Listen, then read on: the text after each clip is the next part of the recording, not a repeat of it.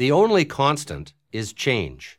That's true about life, and it's true about the climate. The climate has been constantly changing since the Earth was formed 4.6 billion years ago. For example, in just the past 2,000 years, we have seen the Roman warm period, when it was warmer than today. Then came the cooler Dark Ages, followed by the medieval warm period, when it was at least as warm as today. Then we had the Little Ice Age that drove the Vikings out of Greenland, and most recently, a gradual 300 year warming to the present day. That's a lot of changes, and of course, not one of them was caused by humans. During the past 400,000 years, there have been four major periods of glaciation, meaning that vast sheets of ice covered a good part of the globe, interrupted by brief interglacial periods. We are in one of those periods right now. This is all part of the Pleistocene Ice Age, which began in earnest two and a half million years ago. It's still going on which means that we are still living in an ice age. That's the reason there's so much ice at the poles. 30 million years ago, the Earth had no ice on it at all. So then, what about carbon dioxide, the great villain of the global warming alarmists? Where does that fit into this picture? Not as neatly as you might think.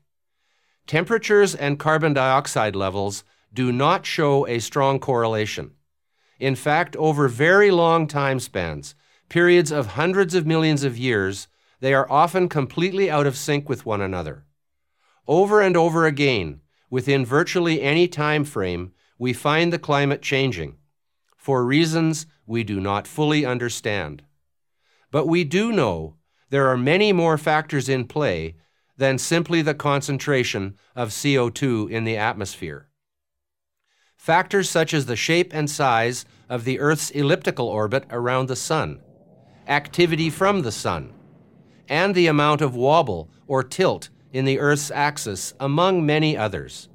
Even the relatively short 300 year period from the peak of the Little Ice Age to the present has not been steady.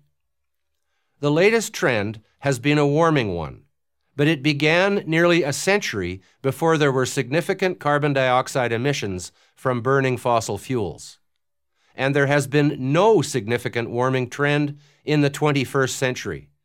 Contrary to media headlines, the trend over the past couple of decades has been essentially flat. Meanwhile, human caused CO2 emissions are higher than ever. About 25% of all the CO2 emissions from human sources have occurred during this period of no net warming. So, what are we in for next? Will the temperature resume an upward trend? Will it remain flat for a lengthy period? Or will it begin to drop? No one knows, not even the biggest, fastest computers. All the information I've presented, the increases, decreases, and plateaus in temperature over the ages and into the last centuries is available to anyone who wants to seek it out. Yet to state these simple facts is to risk being called a climate change denier. Not only is that absurd, it's mean spirited. It's absurd because no one, not even the most fervent skeptic, denies that the climate is changing. And it's mean spirited because to call someone a climate change denier is to intentionally link them to people who deny the Holocaust. So maybe it's time to stop the name calling.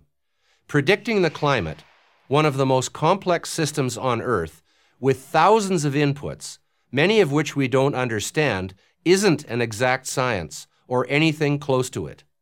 Maybe it's just a tad arrogant to suggest that we can predict the weather or the climate or just about anything 60 years from now.